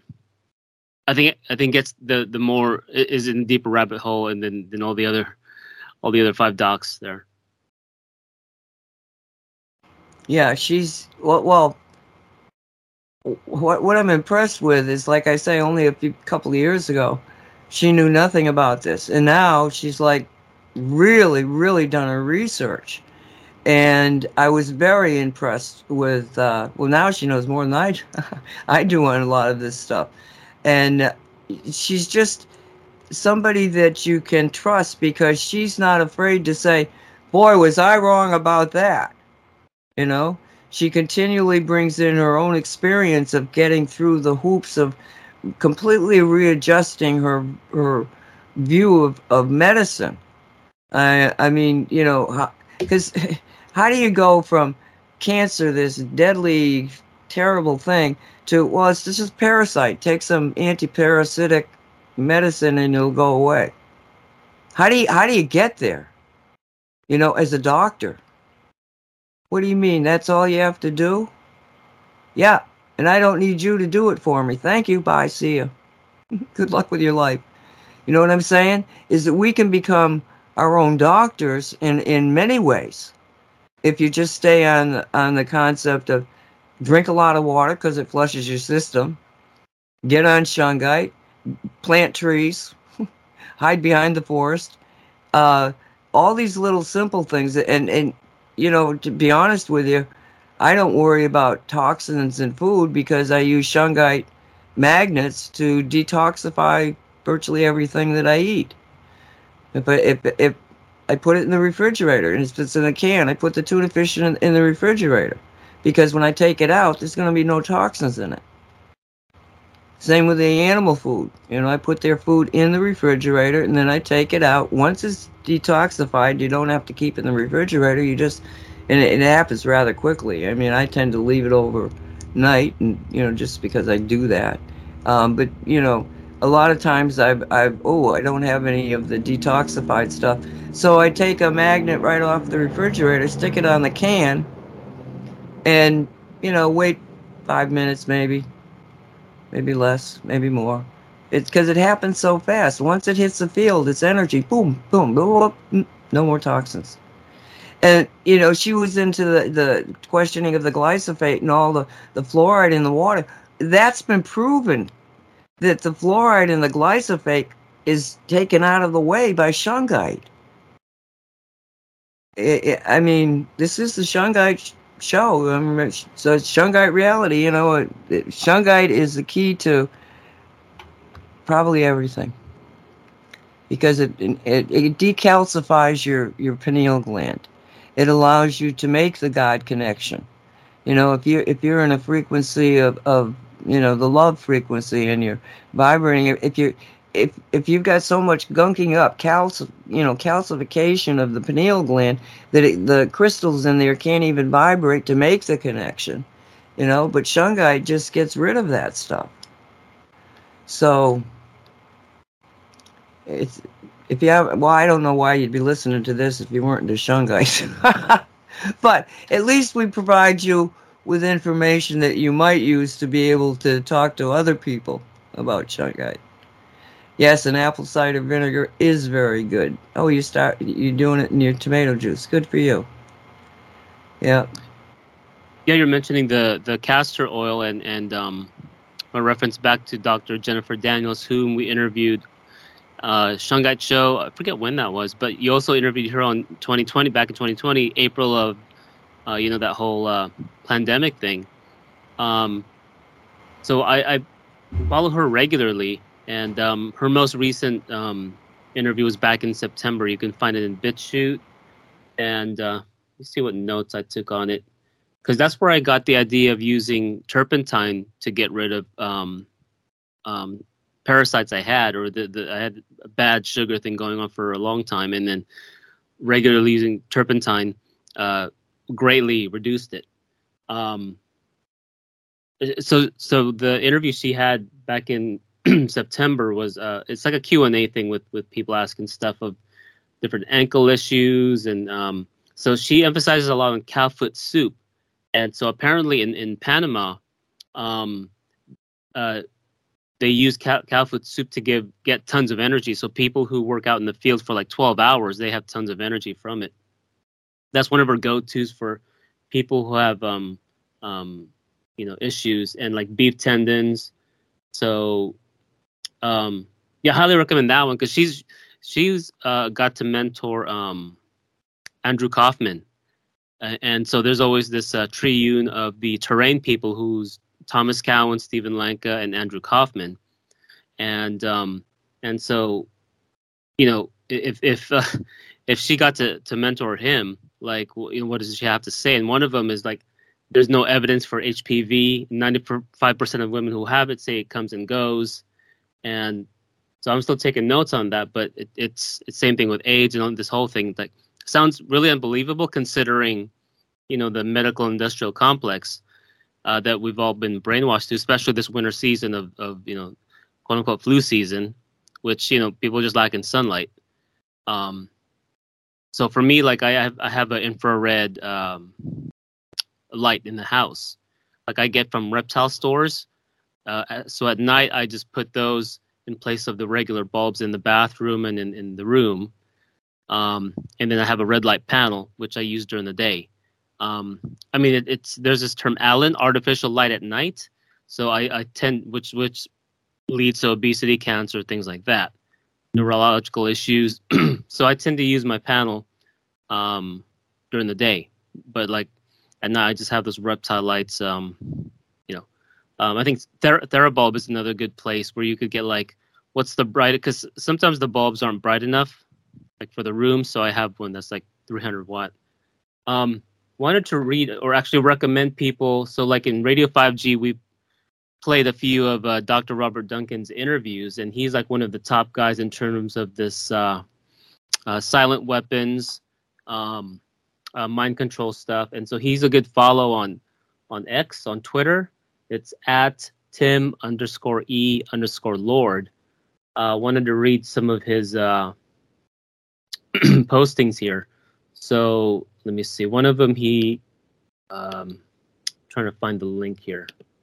Well, since we're talking about the silent weapons, read a quote here. Um, silent kills quell the population's emotions so that we all feel not responsible. Silently, our species turned into psychopaths at an unconscious level.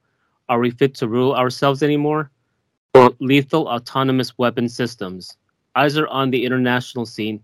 The possibility of conducting military operations through remote control systems has led to a reduced perception of the devastation they cause and the responsibility for their use, contributing to an even colder and detached approach to the immense tragedies of war, the Pope writes.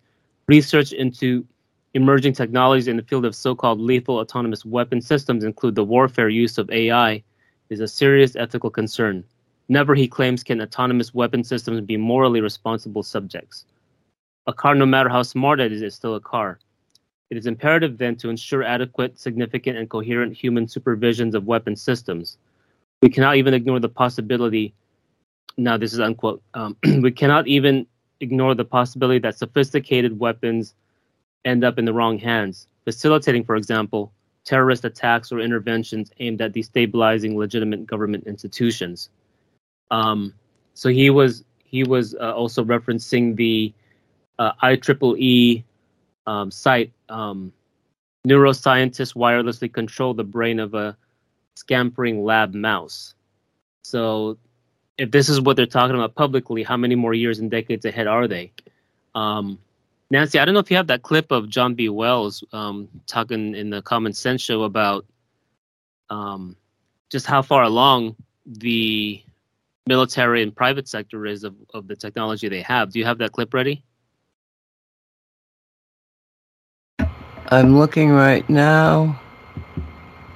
Uh, I mean, so while you're looking for it, let me let me do a paraphrase of a quote from um, Lockheed Martin Skunkworks, one of their former CEOs, that he was saying that we have the ability to go to the stars and back to take ET home. That and, and that was a quote from how many decades? Two decades ago. Uh, people can look that up. Uh, uh, Lockheed Martin Skunk Works. I do have it.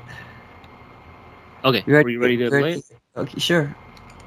the climate change stuff, there may be a small tad of viability there and truthfulness, but it's being used in a way to basically just break down civilization so they can control everybody. Well, and it goes even beyond that because I've, I've been saying this for years that the, the tech that actually exists is 200 years beyond.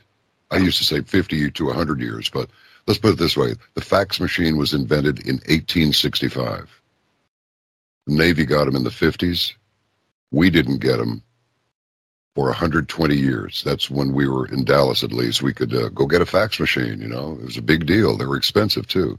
Now, this uh, studio that I, I bought uh, just across uh, 75 Central from downtown had a fax machine in it, uh, an Okidata that was the size of a pool table. They'd had it since the uh, early 90s. But again, this was a specialty instrument. Yeah. If Southland Corporation owned the studio, so if they wanted to throw $10,000 at it, they would. But we didn't get it. For 120 years. 1985 is when we could just go get one. So You, you opened up pan, you opened up a Pandora's box there.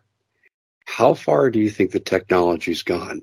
Teleportation, space travel. I mean, have you considered any of these possibilities? David, if I give you my honest responses to this, members of your audience will think that I have lost my mind and have gone completely. Well, we both lost our mind, John. So Okay. go ahead and answer the question. teleportation is possible. A projection of, of a of an individual. It's all in knowing how to do it. Here's the thing. Everything is possible. Absolutely everything is possible. If it can be conceived, it is possible. The next Mhm. trick is how to do it. So spacecraft flying around from other planets, yes. Demonic entities, you bet. All of them, no. As above, so below. They're not. They're not all demonic. We do, do we think flying saucers are real? Well, duh. You know. And interestingly enough, David, we caught my wife and I caught a picture of one. She goes, "There's a UFO up there," and I went, "What?" And she goes, "Look, there's this black dot up there." We were sitting on the back porch, past the fence. Up there, it's just hanging there. I got a picture of it. I'm going to send it to you. I'll send it to your to your mobile phone Okay. It looks curiously like the Tic Tac or Tic Tac Yeah. UFO. Because if you watch this thing, you know, you'll see one. It looks like the Arc Midnight logo, right? the, the Saturday Night Show, the sixth element. It really does. It's kind of, the top's kind of curved with a part that hangs down like this. That's what one of them looks like. But you see as this thing turns, it looks like it has little stumpy wings on it. And then it'll, I don't know why they even called it Tic Tac. It does not look like a rectangular esque lozenge to me, but they want to call it Tic Tac, let them do it. That's what this thing looks like. And this is what it did while I was looking. She was not aware that I had my phone. She goes, I got to get a picture of this. So she bounced in the house to get hers. So I went, I got my phone right here. I'll take a picture. I'm telling you, I'm going to send this to you. You spread it out, and it looks like it looks like a, a donut, if you will. It's black, and it has an inner hole that looks like it's recessed, almost like a, a lens or something and it appears to have little, little tiny, stumpy little delta wings just poking out on, on either side. This is what it did while I was watching. It hangs up there, and it sort of goes, ah, and then it does the cartoon leaf drop into the ground thing, and disappears. I mean, there's nothing in it for me to make up a story like that. I'm a No. grown man. I don't make up stories, you know. But uh, Brendy said, I think that thing was cloaked and accidentally uncloaked and realized we were looking at it. And that's what happened because it just kind of like, I'm falling, just a gradual, oh, and then it wafted left and right and left and then straight down and it disappeared. Damnedest thing I ever saw. It's one of these. Yeah, can you can you prep the um the one on weather, the one I sent you like a couple uh, like a month and a half ago? It it kind of links to the whole new tech thing. Um, wanted to read something in regards to uh, what is it? Um, that thing I read about the con- mind mind controlling mice. Um, from from Dr. Duncan's uh, X. Nothing new and somewhat of a distraction to the real current state of technology. This kind of direct mind control once belonged in sci-fi.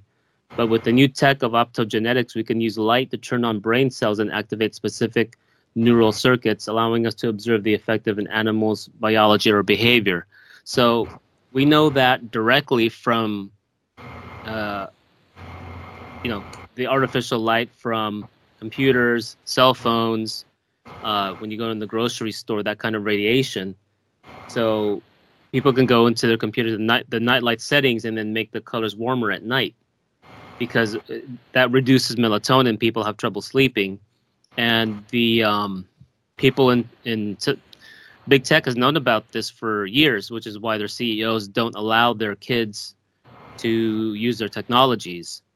And so, um, not sure if I mentioned last time, but I'll say it again. Uh, daylightcomputer.com. There's a pre-order for the words the world's first anabolic computer.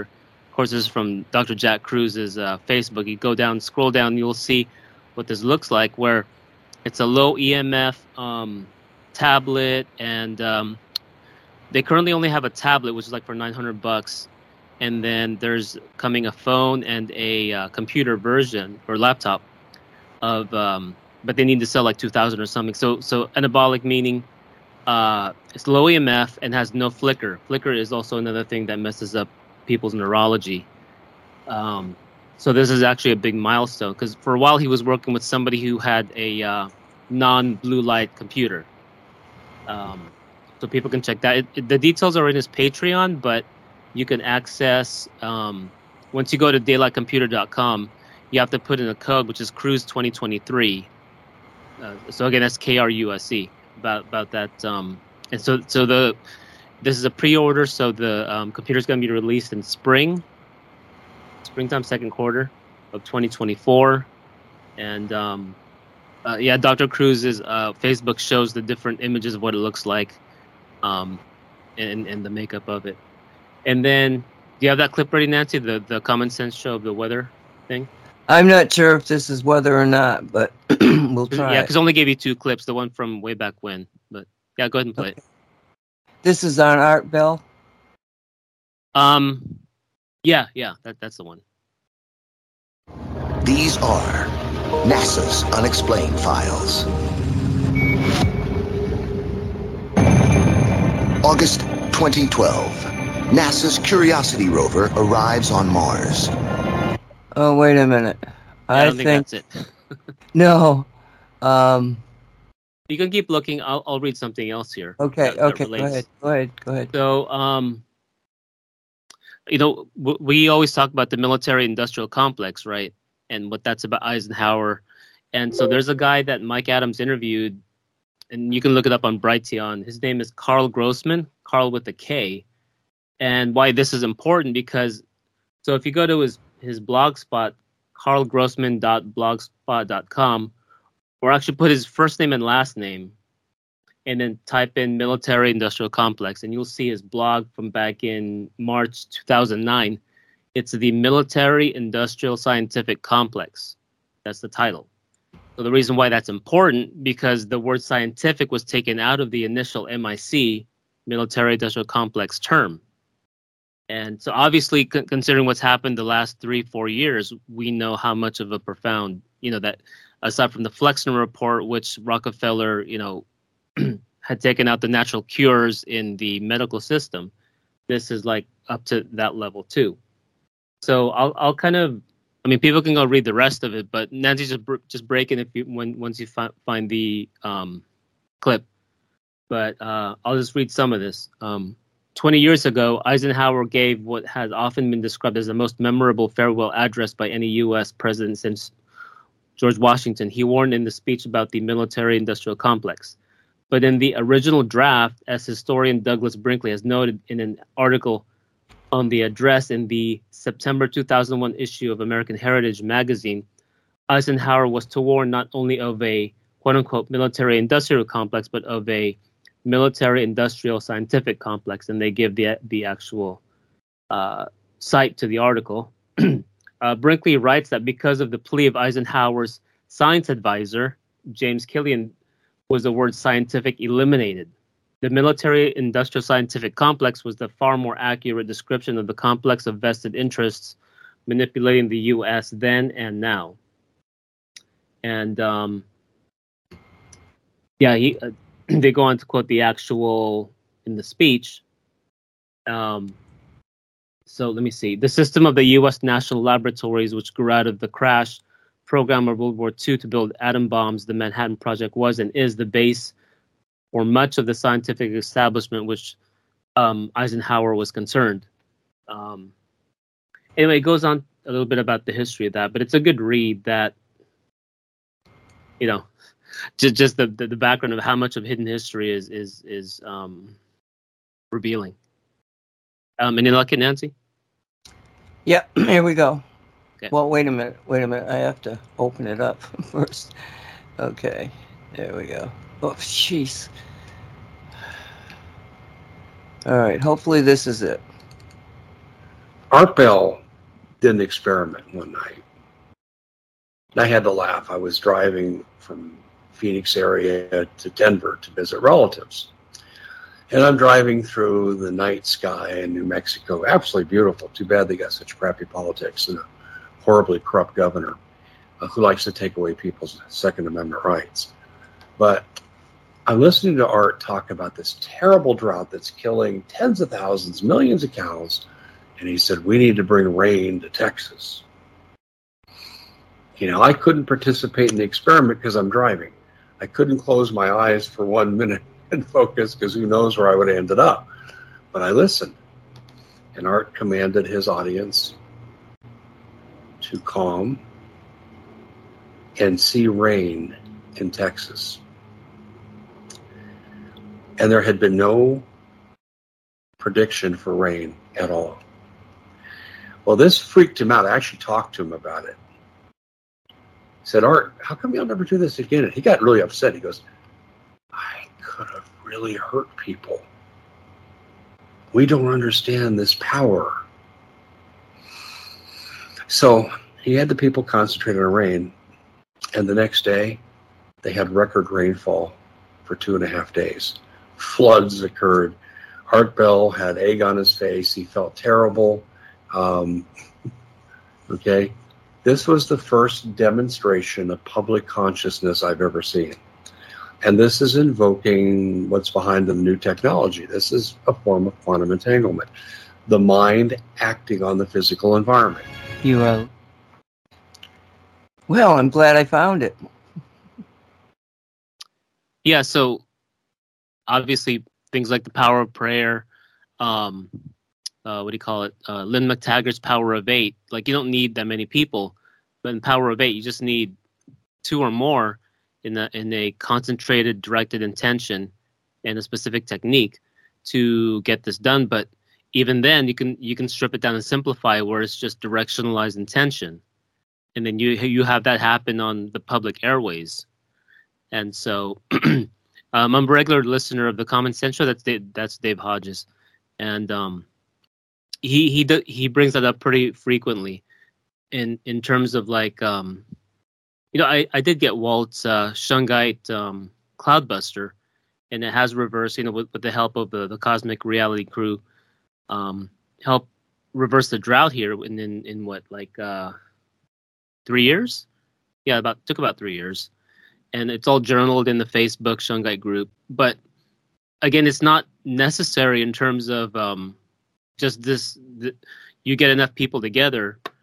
Um, like when I'm in uh, Lynne McTaggart's Power of Eight, I do a twice a week, uh, like a healing group on Zoom, and then somebody feels off or sick or broken this or that or wants a better, you know, better job, and the success rate's pretty high. Um, so you know it just comes from like we have that kind of power and nancy i don't know if you want to comment on that Well, yes, and it's interesting. I mean, they've done, excuse me, they've done uh, tests with, you know, thousands of people concentrating on whatever. Um, I'm trying to think. Oh, the Heart Institute, uh, concerning the no crime in the world, and it it took effect. I mean, it, the statistics were there. There was, you know, no crime in the world during the period of time that they were putting that energy out but again, it comes back to you don't even need the eight, you only need one. But why do we want more? Why does why does more assist us? Well, because the more you have, the more people are thinking about this, and it goes into the collective consciousness of humanity. So you you want pure people with you. All you need is one discardant person, and it can skew the results. So you want the people that are, you know, unified in this one project. That they don't, they're not going to doubt it. You have you have to have special people. It's it's the quality of the energy. So, what I'm saying here is that one person can get to that point where you're very focused, you want to do something. But it's better to have more.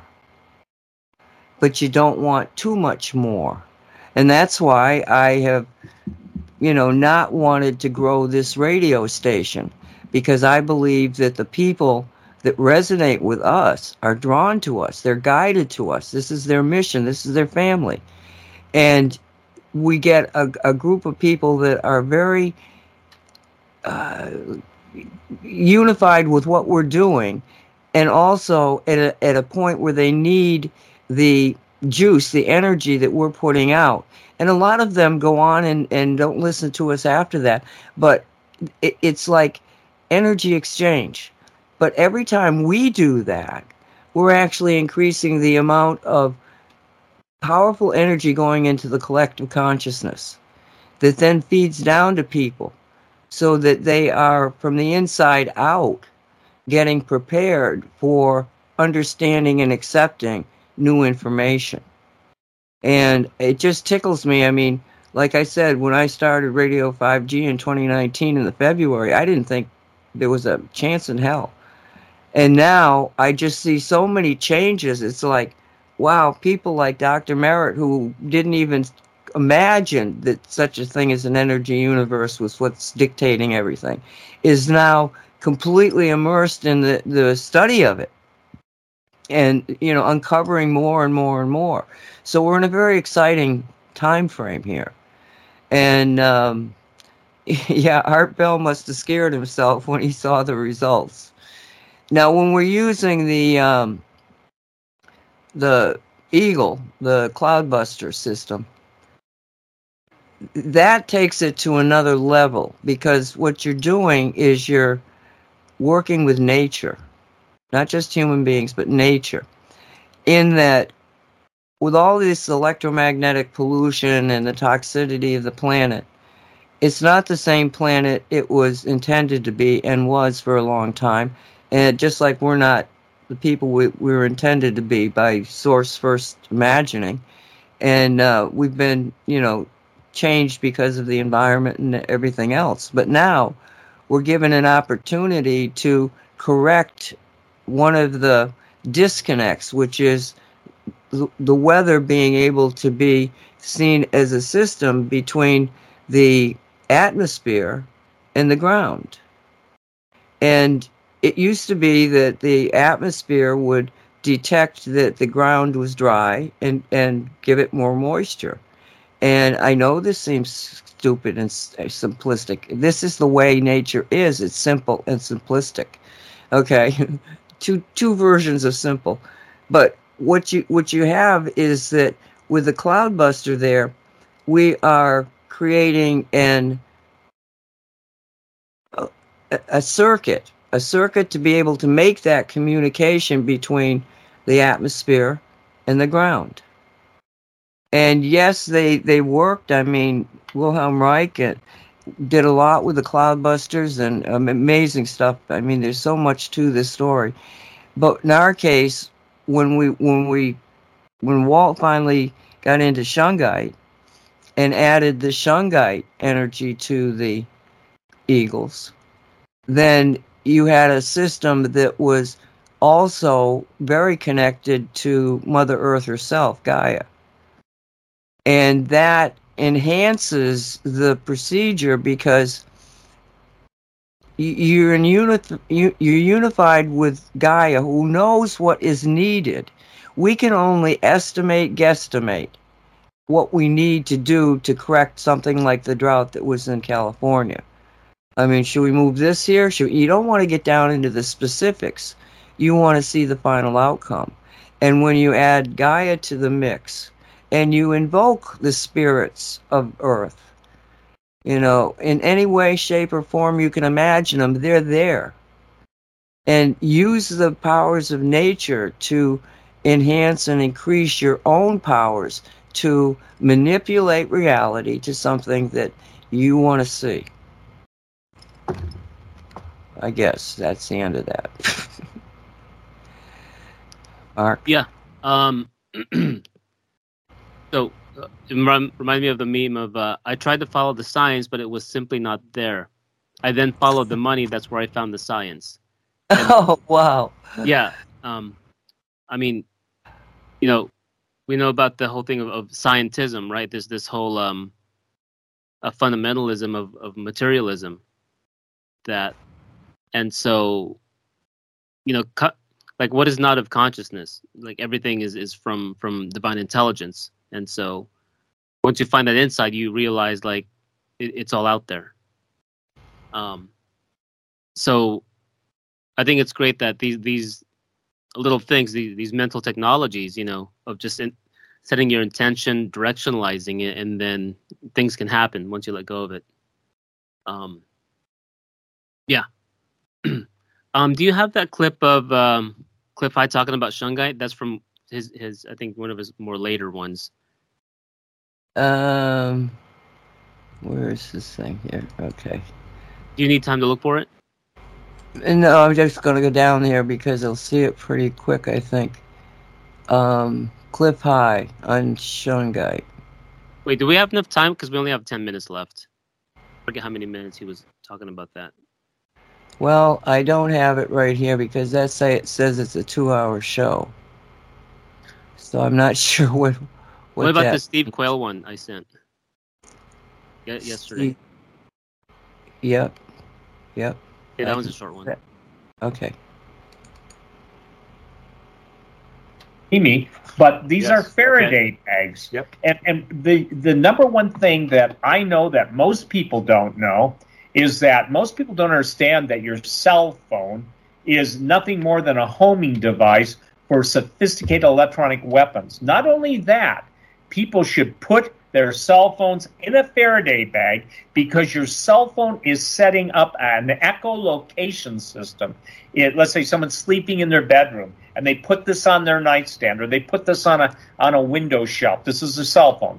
Without putting it in a bag and cutting off the signal, the technology exists to use a cell phone as a homing device for smart weapons. I'm not kidding you. When when I talk to scientists who said, "Look, I was involved in this," if you look at some of the pictures of Wi-Fi where they've got all the rainbow colors and all these lines going around, you know, the room where your Wi-Fi signal is, imagine that in essence the way bats fly, they this is this is a, a weapon of self destruction if it's not kept in one of these Faraday bags. And and this is the, you know the They make the, a small uh, version too. yeah, they make a small version. Uh, put your laptop in it. The point is satellite phone, bivy stick. And when you're traveling, ladies and gentlemen, the people, this is so critical. I would say that everybody watching this podcast had better get this, uh, you know, and the bigger version and, and, and this, you know, be ready 123.com satellite phone store. I mean, these are the good kind. They, you know, they don't escape. The signals don't escape. But what's really critical is, is that you need to make sure that you're not being geofenced, okay? Do you realize, Greg, how many people are in prison because they just had a cell phone at the January 6th, uh, Yeah, yeah. you know, I know. non-gathering? So, so what I'm saying, ladies and gentlemen, is be ready 123.com. It's critical. And and by the way, I carry this in my truck. I carry my cell phone. I also have another one. I carry my uh, satellite phone and my bivy stick in, and this is critical. This is critical because, and I came up with this term. I'm I'm not uh, gonna give in on it, but true because if you don't have your signal blocked on your cell phone, if you're moving from one place to another that you've never gone before, you don't want to be setting up a road map to every uh, trip you take on a given day. You want to make sure that if you need it, you've got it. And that's the other benefit of going to satellite phone communications, sat123.com, because you can use the satellite phone in some of the most remote areas of the world, almost everywhere.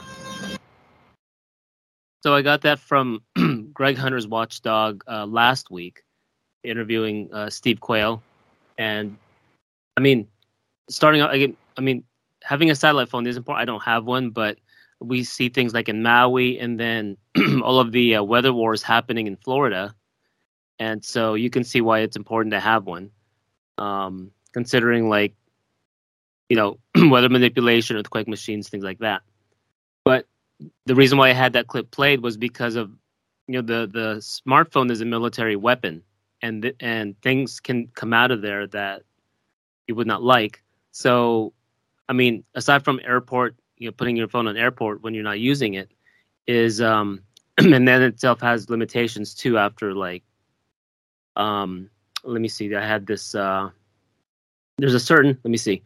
Uh, why airplane mode no longer protects us from wireless radiation? It's from safertech.com.au. People can find that, but it did help for a while in the older models, but um, the newer ones not so much. So, so the that article does detail it. Um, I mean, I have the Shungite sticker, the scalar sticker, which is the highest form, um, to transmute the energy. But, um, you know, uh, Nancy, did you want to comment on on uh, the clip and then, you know, the Shungite stickers that can help? Well, it's it's like I say, and you know, we try to get this across to people, is that the Shungite stickers will change the electromagnetic field of the signal. But that signal is still doing what it was intended to do. So, yes, even if you've got the shungite on it, you're still getting the signals of control. They're still giving you, you know, the sound frequencies we did in hour one. Um, they're putting out discordant sound systems into your phone that energetically you may not hear, but you do energetically pick up on it and it can set you off and you don't even know that anything's happening. So should you put him in these Faraday cages? I wouldn't have any problem with that at all. Because you're limiting the amount of energy that can get in there. You know, it just it can't it can't work. Um, but when you've got it out and you're using it, that's when you need the uh, the shungite protecting you. I mean, if if shungite took those signals out, you wouldn't have any communications because it's all piggybacked on your on the on the voice communication. It's like stacking signals. And this signal is the one we're hearing and we're talking with and everything else. And the other ones are things that are trying to control you, including, I believe, that they can actually sense. Um, if, if it's not here now, it will be soon. Um, they can sense what you're feeling. So if you get triggered by something, some word that you just said, or some subject that just got brought up, and they can feel you put out a negative frequency, then they can know how to control your. They know where your button is and how to punch it. They just send that frequency off, and you'll start going a little nutty, and you don't even know why. But they got the the button.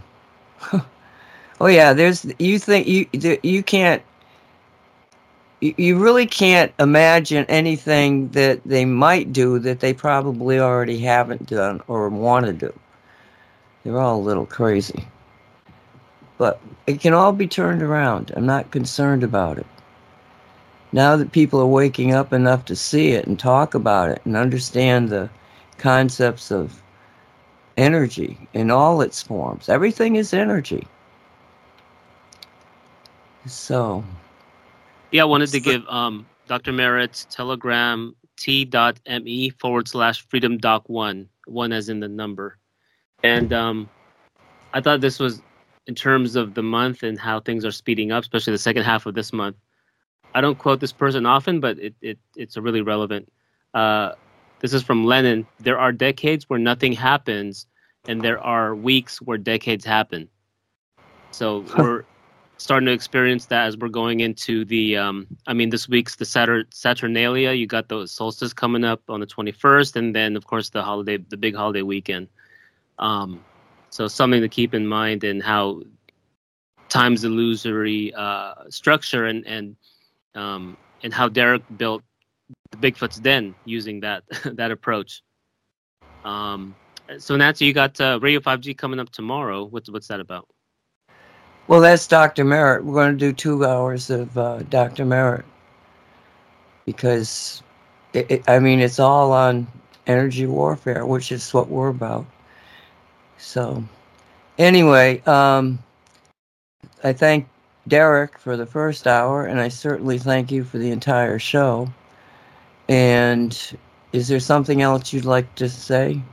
No, that's it. Wanted to thank Justin Martinez in chat. We should get him back he was sharing a lot of stuff of his uh, Shungite application. We should get him back on the show.